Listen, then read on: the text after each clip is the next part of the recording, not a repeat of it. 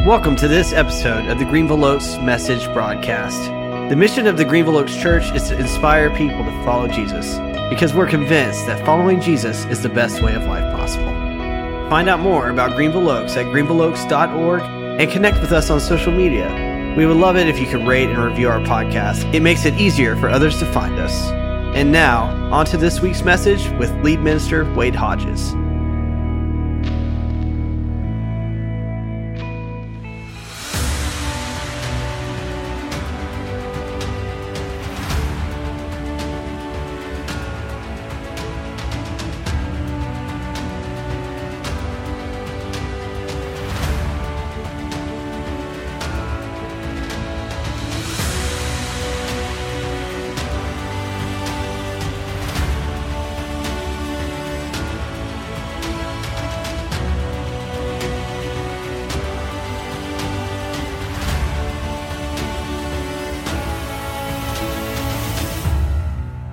Hello and welcome to everyone who's watching and listening online, to everyone gathered here in this space. It is good to be back with you after enjoying a couple of weeks away. I appreciate so much the good work that John Seibert and Keith Maloney did in my absence, but now I'm back with you and ready to dive into Acts chapter 5. So if you have your Bibles, please turn there to Acts chapter 5 and on your way to Acts 5, you might want to notice that at the very end of Acts chapter 4, Luke gives us the most idyllic description of the early church in all the New Testament.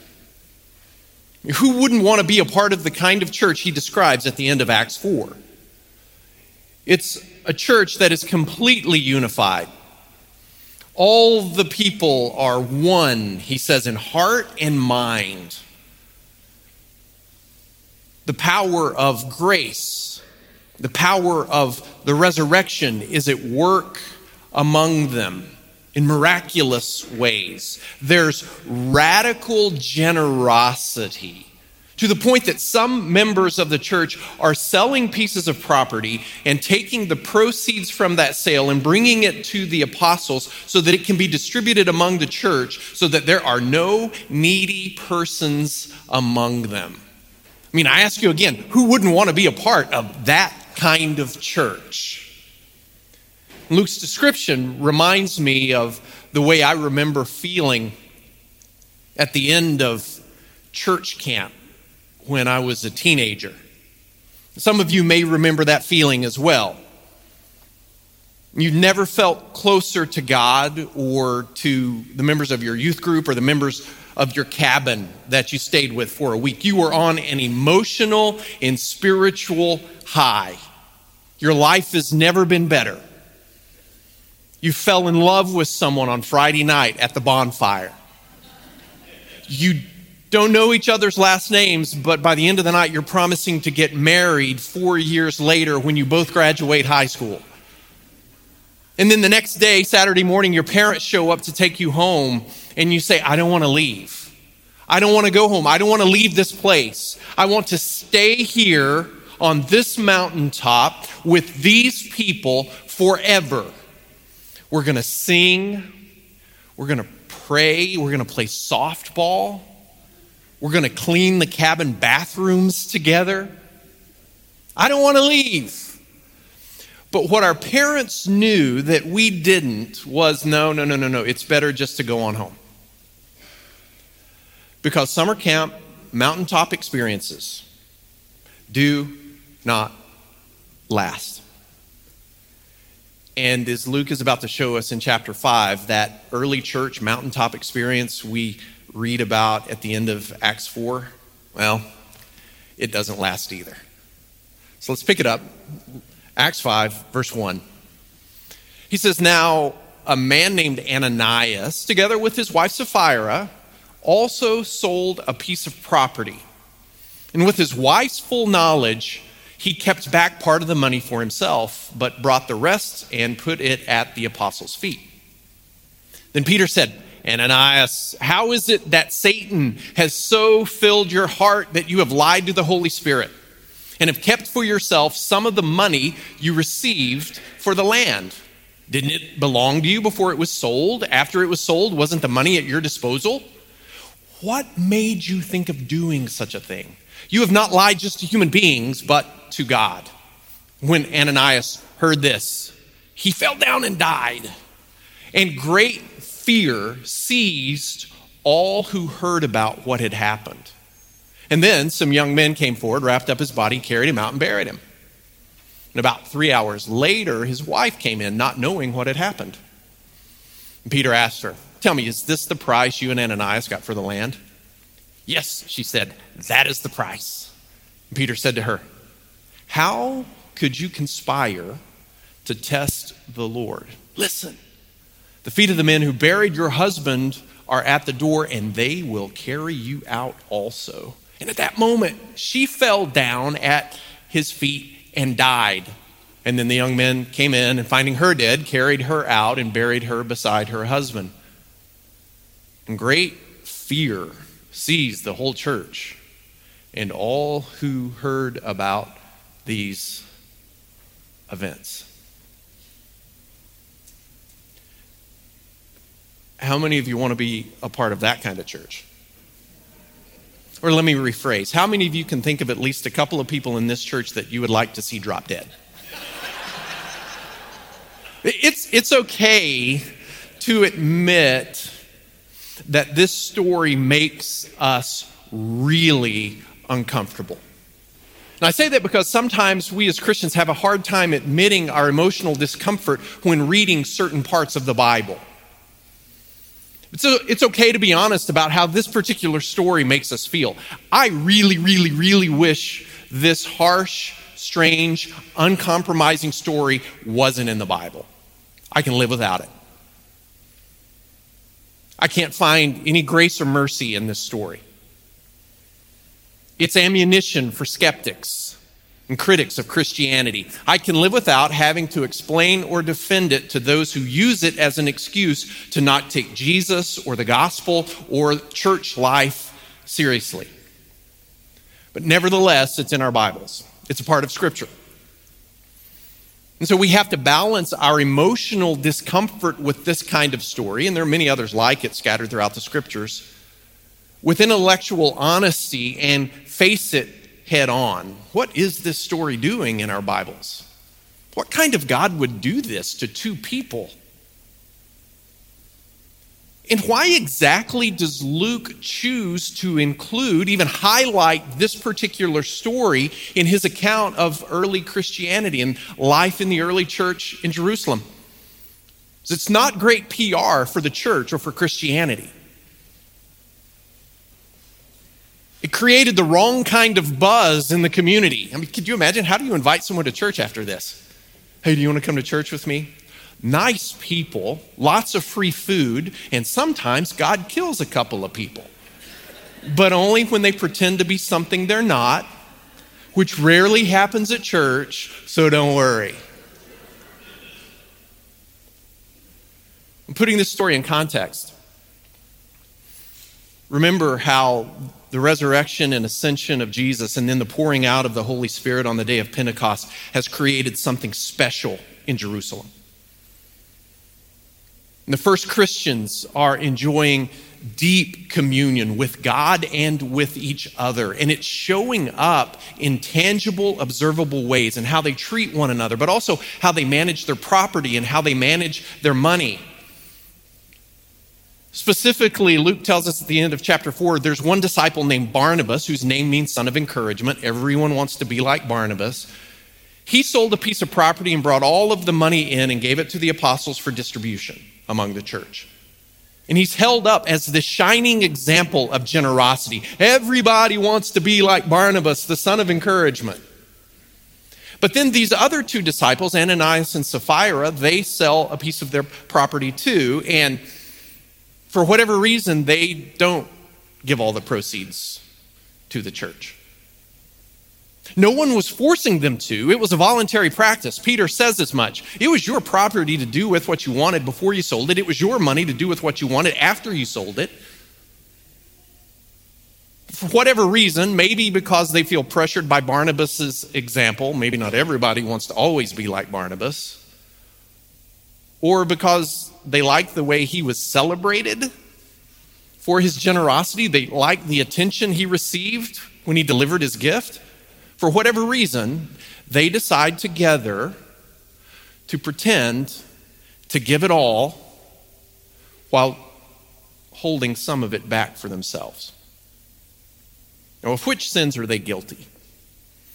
We might assume they're guilty of greed certainly deception, deception of the worst kind. Peter says you're trying to deceive the Holy Spirit. But even their deception is of a specific kind that we might call hypocrisy. They pretend to be more spiritual, they pretend to be more generous, they pretend to be more committed than they really are. The word hypocrisy comes from the world of Greek drama. Literally, it means an actor or a pretender, someone who plays a role or someone who plays a part. It means to wear a mask, which is what ancient actors would do when they portrayed multiple characters in a Greek play. In Ananias and Sapphira, they try to lie to the apostles, to the church, but also to the Holy Spirit by pretending to be something they're not. And the Holy Spirit, through Peter, judges them for their hypocrisy. They both fall over dead. Ananias in first service, then a few hours later, Sapphira in second service proof the Holy Spirit does not discriminate between the services, quality and judgment. Why are they judged so harshly? I think it's because their sin, their deception, their hypocrisy threatens the integrity of Christian community in Jerusalem.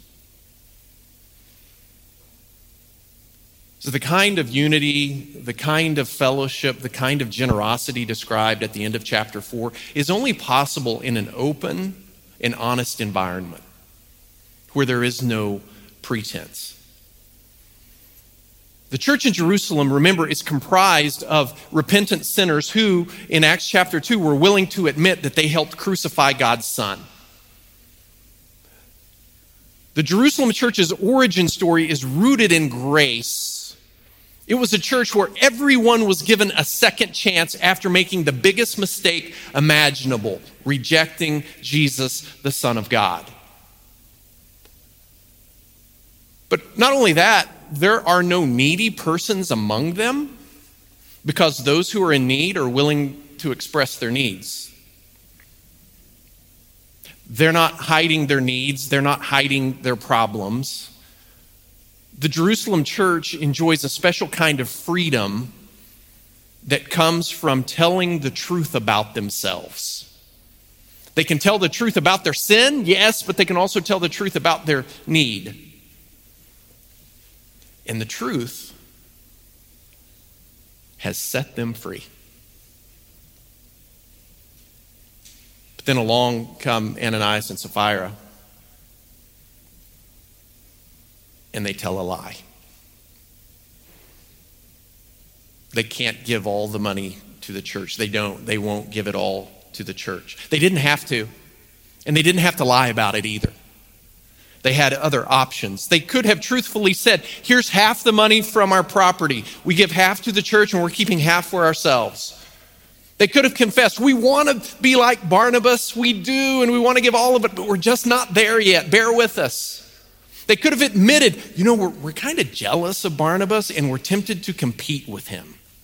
Here's what's going on in our heart right now. Pray for us, help us. They didn't have to lie. They had other options. They could have told the truth, but instead, they put on their mask and pretended to be something they were not. And the Holy Spirit strikes them down.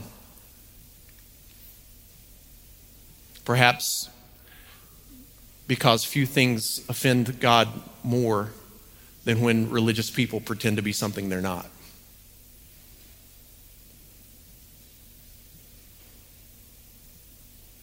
What kind of God would do this? Strike two people dead. They're in front of everybody in the middle of church. Well, a God who hates hypocrisy might do it. And maybe the penalty for their hypocrisy is instant death because nothing can kill Christian community faster than hypocrisy. And I suppose if there's any grace in this story to be found at all, is that it only happened one time. Because if God killed all the religious hypocrites who show up at church, who would be left to bury the bodies?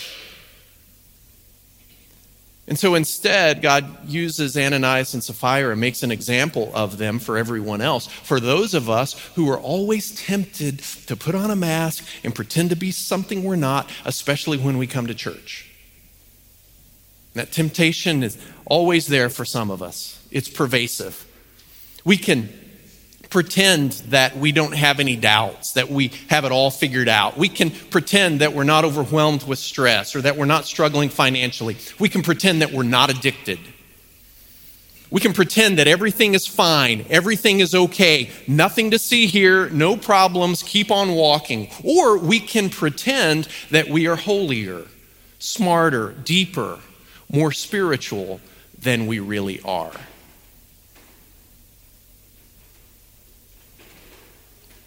This summer, my youngest son Elijah watched a number of episodes of the old TV show House on Amazon Prime. It was one of my favorite shows when it originally aired about a decade ago.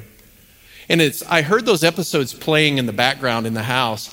I was reminded that when Dr. House was trying to diagnose some strange disease, he often said, Everybody lies. Everybody lies. His assumption was that every patient was hiding something. Every patient wasn't telling the whole truth. Every patient was lying about something in their lives that was making it harder for him to diagnose what was really going on in their body.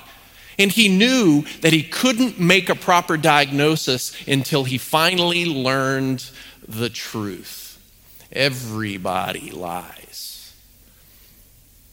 Our friends in the 12 step community say it this way You are as sick as your sickest secret, and you will remain sick as long as it remains a secret.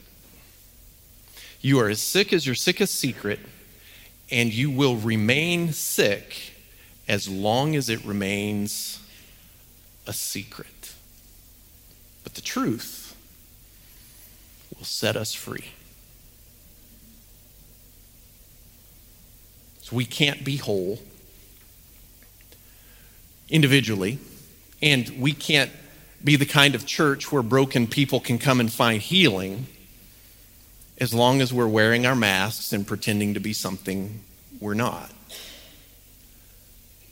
It's in the truth of our brokenness, our sinfulness, our neediness that the Holy Spirit meets us and begins to heal us and also draw us deeper into community and fellowship with one another. Everybody lies, and you're as sick as your sickest secret, and you'll remain sick as long as it remains a secret, but the truth will set you free. I wonder if there's anyone here, I wonder if there's anyone watching online right now who needs to hear this message today. Probably not, but don't you wish your brother or your cousin or some of those other Christians at those other churches were here to hear this message? Because I love it after a message like this, someone will say, That was a great message. I wish so and so had been here to hear it. That was for them, not for me. One of the consistent criticisms from outsiders and skeptics of contemporary Christianity is that they know too many Christians who are hypocrites. Too many mask wearers who pretend to be something they're not. And I find it fascinating that the first sin in the early church to be judged so harshly and so quickly, 2,000 years later, is still one of the besetting sins undermining our credibility in our community. How many churches are experiencing not an instant or quick, but a slow, torturous death by hypocrisy. Hypocrisy can kill you quick or it can kill you slow, but it's deadly either way.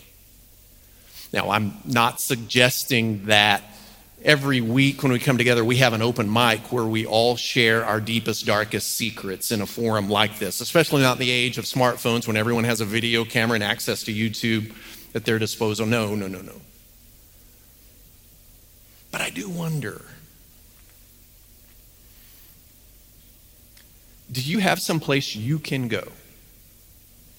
Do you have someone or a small group of someone's where you can go and tell the truth about yourself in a way that sets you free. I have a couple of minister friends that we regularly visit about how we're doing in key areas of our lives.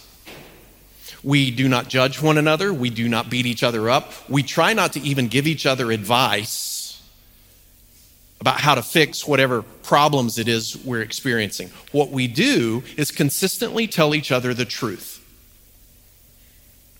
And we find tremendous freedom and power in being honest with each other about our struggles, temptations, and failures as fathers, husbands, preachers, and followers of Christ.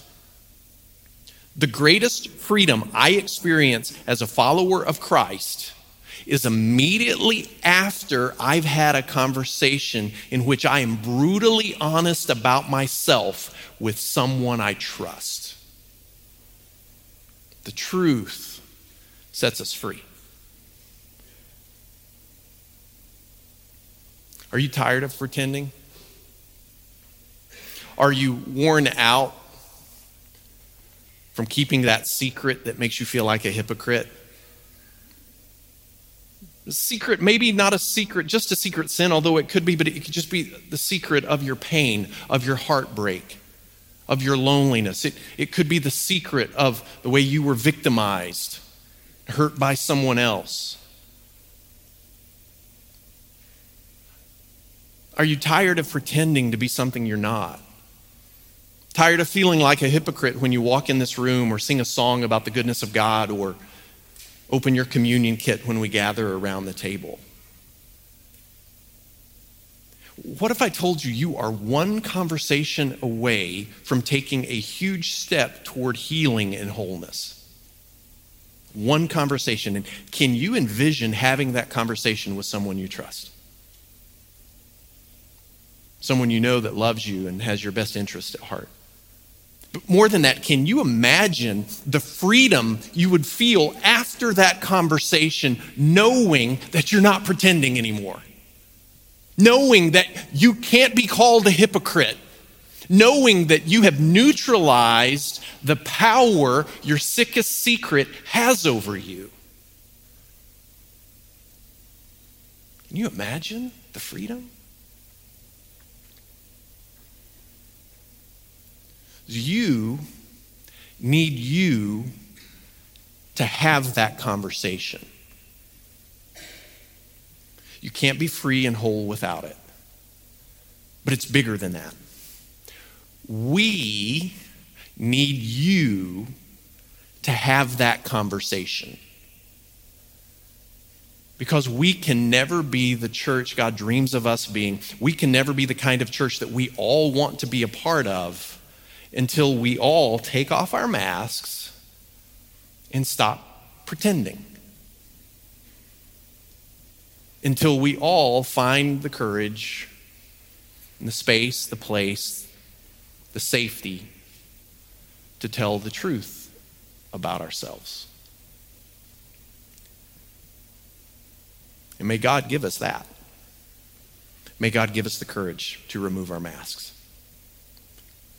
And may God give us the opportunity, the safe place, the safe person, the safe group with whom we can be honest about ourselves.